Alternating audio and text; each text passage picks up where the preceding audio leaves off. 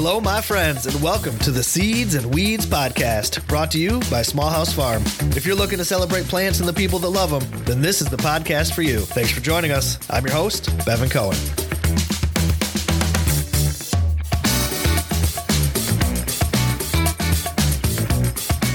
Hello again, my friends, and welcome back to the podcast. Today, we're going to be getting fruity with Susan Poizner. She's the founder of OrchardPeople.com and author of the new book, Grow Fruit Trees Fast.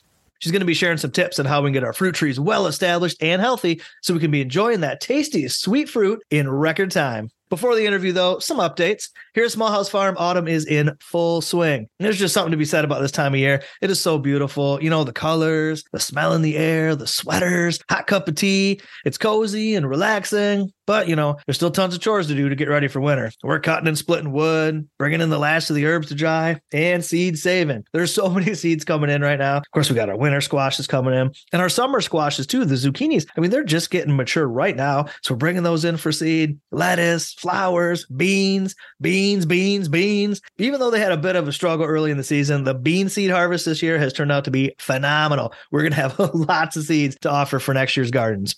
You know, you can actually get a sneak peek of a few of the varieties that we're going to have over on our YouTube channel. You know, we recently posted a video. It's a bit of a tour through the drying rack, you know, checking out just the seeds and herbs that we were processing that day. I'll put a link down in the show notes in case you want to check it out. And did you know that you can also listen to the podcast over on YouTube, you know, if you're into that sort of thing? According to the info that we get from our hosting site, though, most of our listeners are tuning in on Apple Podcasts, which yeah, I guess that makes sense. You know, it's the largest podcast platform out there. So if you are listening right now over on Apple and you like what you hear, maybe you can give us a rating or a review. It's always nice to hear what people think. Otherwise, it's just me in this little room talking into a microphone. And the same for you folks over there on the YouTube. Leave us a comment. Tell us what you think, what you like, maybe what we can do better, whatever. Tell me about your gardens, anything. I would just love to hear from you. Some folks that I have heard from recently are our Patreon members. You know, we were just shipping out their seasonal gift baskets, and some folks have been sending us some really nice feedback. Rachel Helm said, I love, love, love my gift basket. Everything smells so good, and I can't wait to have a warm mug of tea when the weather cools down. Well, Rachel, it is certainly cool down here in Michigan, and I'm ready for some tea myself. Wendy R commented, Thank you so much for such an amazing variety of products in our boxes. Made my day. Wendy, you made my day you know, we put a lot of time and love into these seasonal baskets. So it's just so cool to hear from folks that are really enjoying them. That's that's awesome. Thank you so much, everybody, for the feedback. Of course, anybody can support the podcast by joining our Patreon community. And it's our patrons that make the show possible. If you want to learn more about our Patreon and the member benefits, you can always find the link down in the show notes or over at Seeds and Weeds seedsandweedspodcast.com or even directly at patreon.com slash smallhouse farm. And thank you to our newest subscribers. We got Brian Jeanette, KEC, Molly K, and Deb Ferrari. You folks are awesome. Thank you so much. Now, let's get on to that interview.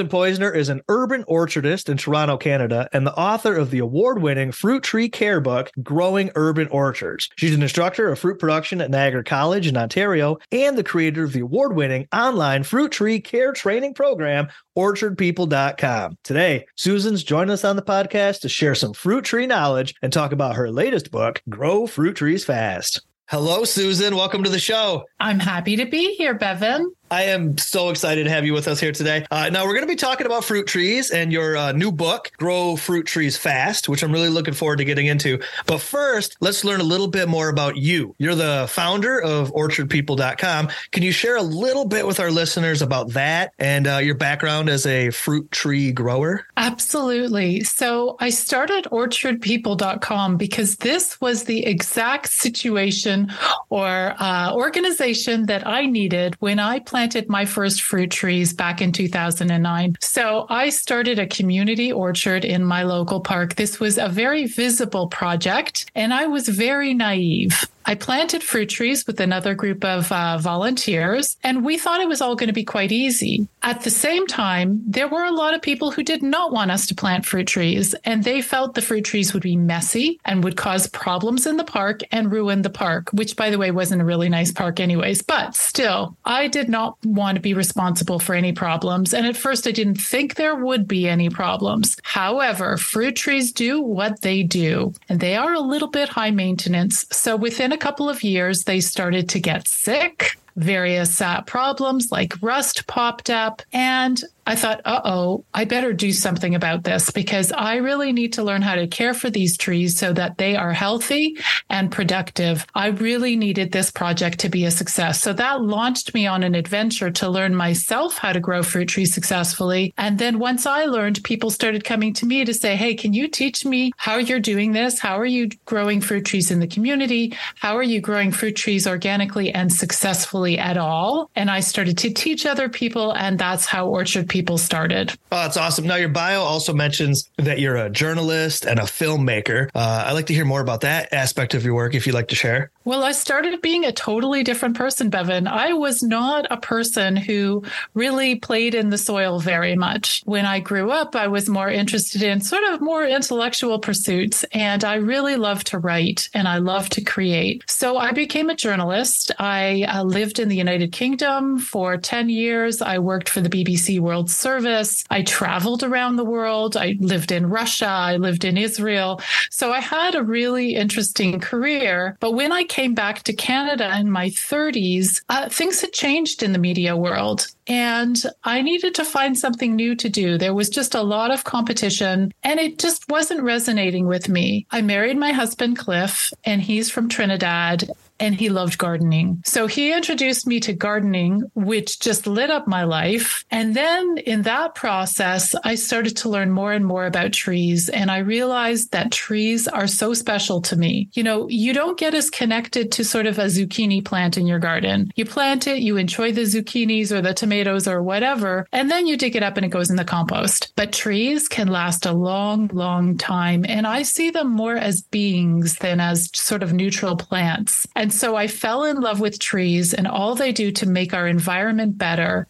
And of course, I fell in love with fruit trees because they, like other trees, they clean the air, they stabilize the soil, they shade our communities, but they also feed us and they are so magical. I love what you said about trees are like beings. Cause you're right. You know, I do love my zucchini plants and my tomato plants. And I feel that we have like a short relationship. You know, it's a real fiery burnout like throughout the season. Um, it gets hot and heavy for sure, but then it's over, like you said, and then we have to move on to something new. But a tree is with us. It could be there almost our entire lives. Absolutely. It can be there for your kids and for your grandkids, depending on what type of tree you grow, what rootstock it's on. Trees make such a huge difference, Bevin, in the world. They really do. They're they're going to help us out of this climate crisis we are in. They are so loving and kind to us. Your recent book, Grow Fruit Trees Fast, I thought it was a perfect guide for beginners, you know, folks that are just looking to get started growing fruit trees. But I thought it also had some great info for people that may already have experience growing trees and maybe they're looking to improve their production. The first lesson in the book is about choosing the right trees. Now, is this as simple as just picking apples or pears or whatever it is that you want to grow?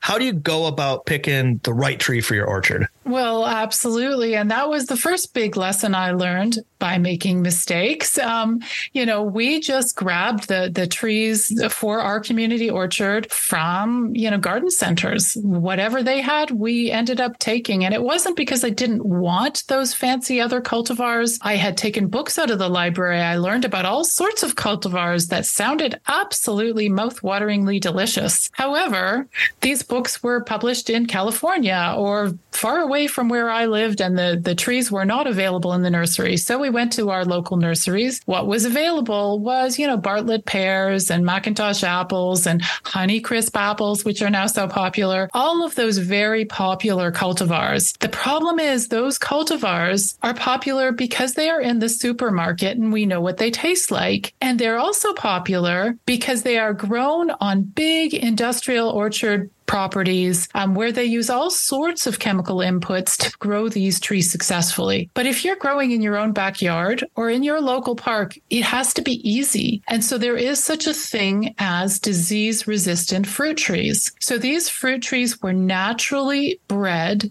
to be resistant to some of the common diseases that will make a mess out of your orchard, like apple scab and like uh, rust, pear trellis rust, and all these different diseases, even fire blight. If you research and buy, for instance, an apple tree that is resistant to those diseases, your life is going to be so much better. You aren't going to have to face them. There are other issues and problems like pests that you will have to deal with, but that takes a whole host of problems off your plate. Now, you mentioned this community orchard that you helped create. Do you have fruit trees at your home as well that you grow? Yeah, that's a great question, actually. We live in a house and we do have a backyard, and I have done some good experimenting there. So, in my backyard, I have planted a espalier, uh, espalier apple trees and a cherry tree, and it's called um, UFO, which is sort of like a cherry uh, fruiting wall. Now, what I discovered after about five years is that my garden also has a soil disease that either you have in your soil or you do not. And the soil disease causes problems with fruit trees.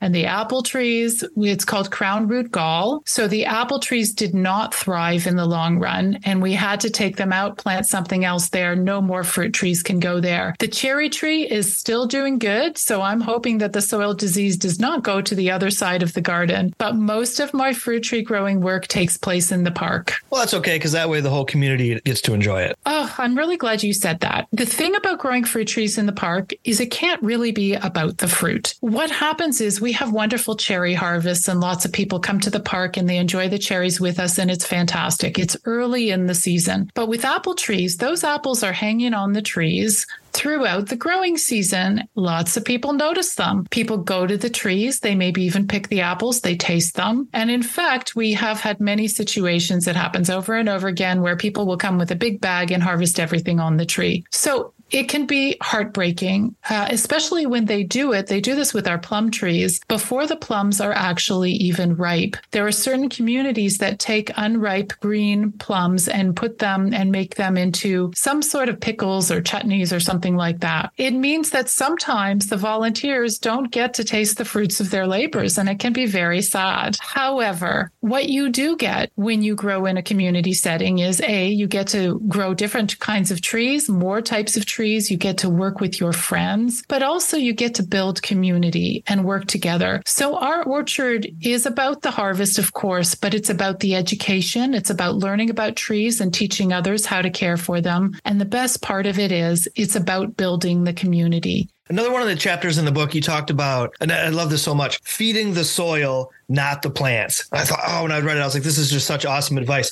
So, could you break that down for our listeners, what you mean by that and why that concept is so important? Oh, yes. I'm glad you brought that one up. In fact, that was my, that's one of my favorite chapters in the book. And it was the hardest one to write because, like many people, I have been so confused about fertilization, whether it's, you know, vegetables in my garden, uh, whether it's perennials, and especially fruit trees. Because, like I said to you, I see fruit trees as beings. You know, they need food to survive, to live long and healthy lives. So I think the misconception out there is that we go to the garden center and we buy these like bottles of this, that, and the other, these chemical inputs, and we sort of maybe water them down and put them around the roots of our tree and that the tree takes it in. I've started to look at feeding trees in a different way. If I know that my soil is rich in nutrients, then on actually the live organisms in the soil will feed my trees for me. In contrast, if I go and buy synthetic fertilizers from the garden center, which are expensive and often damaging to the environment, it'll look like it perks up the tree, but it bypasses the soil organisms. Those soil organisms will die or disappear. And then I have to keep getting more and more of this stuff from the garden center to feed my trees. I totally dig this. So, how do we know which nutrients we need to feed to our soil to make our trees happy? So, great question because your soil, Bevin, is going to be different than my soil depending on where you live. And my neighbor's soil even might be different from my soil. So, there's two ways uh, that I would think about it. When anybody plants a new tree, I do like, it's not essential, but I do like for them to do a soil test. They aren't very expensive. What I really want to know is is there any major components, major nutrients missing from your soil? Is the pH right? You know, is your soil generally okay? After that, really what I would suggest people do is in the early spring every single year, spread out compost or well-rotted manure around the roots of your fruit tree. The part of the fruit tree, uh, the roots are the ones that take in the nutrients, which are, as I said, are created by those soil organisms or, or released by the soil organisms. But the feeder roots are at the uh, outer part of the canopy. They're sort of under the drip line of the tree. So in our park, we remove the grass up to the outer drip line of the tree. It may be a very big mulch circle. And then we mulch with compost or well rotted manure, one inch of well rotted manure or two inches of compost up to that edge of the canopy. That's interesting. You know, uh, some of us might think when we're side dressing our plants or um, mulching with compost, as you put it, that we would stay near the trunk or near like the stem of the plant if we're thinking about our gardens or something. But you're talking about going all the way out to the drip line of the canopy. So quite, quite a, you know, a distance sometimes from the trunk of the tree. We want to be able to spread those nutrients out all the way out there. Yeah, absolutely. And one of the biggest mistakes people make, I'm also a, an ISA certified arborist. And one thing that arborists hate is something called volcano mulching. And this isn't just with fruit trees, it's with all trees. A lot of landscapers do this. So they create this sort of volcano or triangle of mulch and they push it up against the trunk of the tree. So it's maybe like a foot around the tree's trunk and it goes up on the tree. So the mulch, whatever it is, whether it's compost or whether it's wood chips or whatever, is could be bringing moisture towards the trunk of the tree. It can cause wood rot. But what I've seen more than that is somehow it seems to be a welcome mat for boring insects, fruit tree borers. They find their way into the mulch. And then once they're in the mulch, they find a nice little tree trunk and they dig a hole into the tree trunk and they start to dig inside the wood of the tree. So volcano mulching is not a good thing. We instead, we want to create a mulch circle, which sort of looks like a donut or a bagel. And um, you want to make sure that the soil is totally mulch free for about six inches around the trunk of your tree. Got it. So donuts good, volcanoes bad. Yes. Easy enough. All right, let's keep rolling through the life cycle of this plant. In lesson six, it's all about pruning, when to do the pruning, how to do it well. Could you give our listeners just maybe a few tips on pruning their fruit trees? The first tip is one that is counterintuitive because you think when you plant your tree, you want it to grow bigger, right? You you want it to grow. So why would you prune your tree? at that time. But actually, the most important time to prune your tree is right after you plant it. And this is specifically if you plant a bare root fruit tree. So, not a potted fruit tree from the garden center. That's a little bit different. Bare root fruit trees come from specialist fruit tree nurseries. So, on my website, orchardpeople.com, if you put in the search bar, if you just search for the article on nurseries, you can get a whole list of fruit tree nurseries across North America. Anyways, this bare root tree tree will be a very young tree. You will plant it and then right away you will prune it. What it does is it reduces the number of buds that this little tree has. And when they're that young, you can actually cut them in half. I would usually do less, but let's say you cut off half of those buds. Each bud will get twice as much energy. Those branches will grow longer and can grow stronger, and it can support better quality and sweeter fruit. All right, Susan, what are your links so folks can find you online? listen to the podcast, all that groovy stuff? Well, I would love it if they went to orchardpeople.com. I have lots of articles, I have podcasts, I have online courses where I will teach you guys everything you need to know about how to grow fruit trees successfully so that they are healthy and productive. Super cool. I'm putting all those links down in the show notes. Susan, thank you again for being on the show with us today. That was lots of fun. Oh, thank you, Bevin. You take care.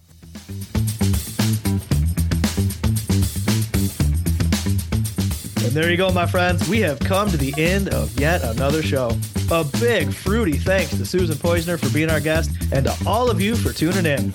Remember, if you enjoy the podcast, you can always show your support by joining our Patreon. That link and many more can be found at seedsandweedspodcast.com. This show was edited and produced by everyone here at Small House Farm, and the music you're enjoying right now is a little funky teaser by MFCC. I'm your host, Bevin Cohen, and we'll see you next time.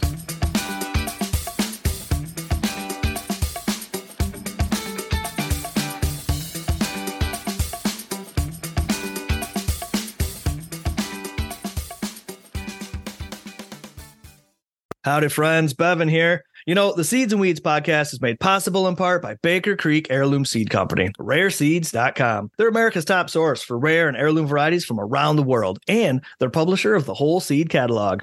Their 2024 catalog is chocked full of heirloom goodness, new varieties, recipes, stories, and gorgeous photographs. You can order yours now at rareseeds.com.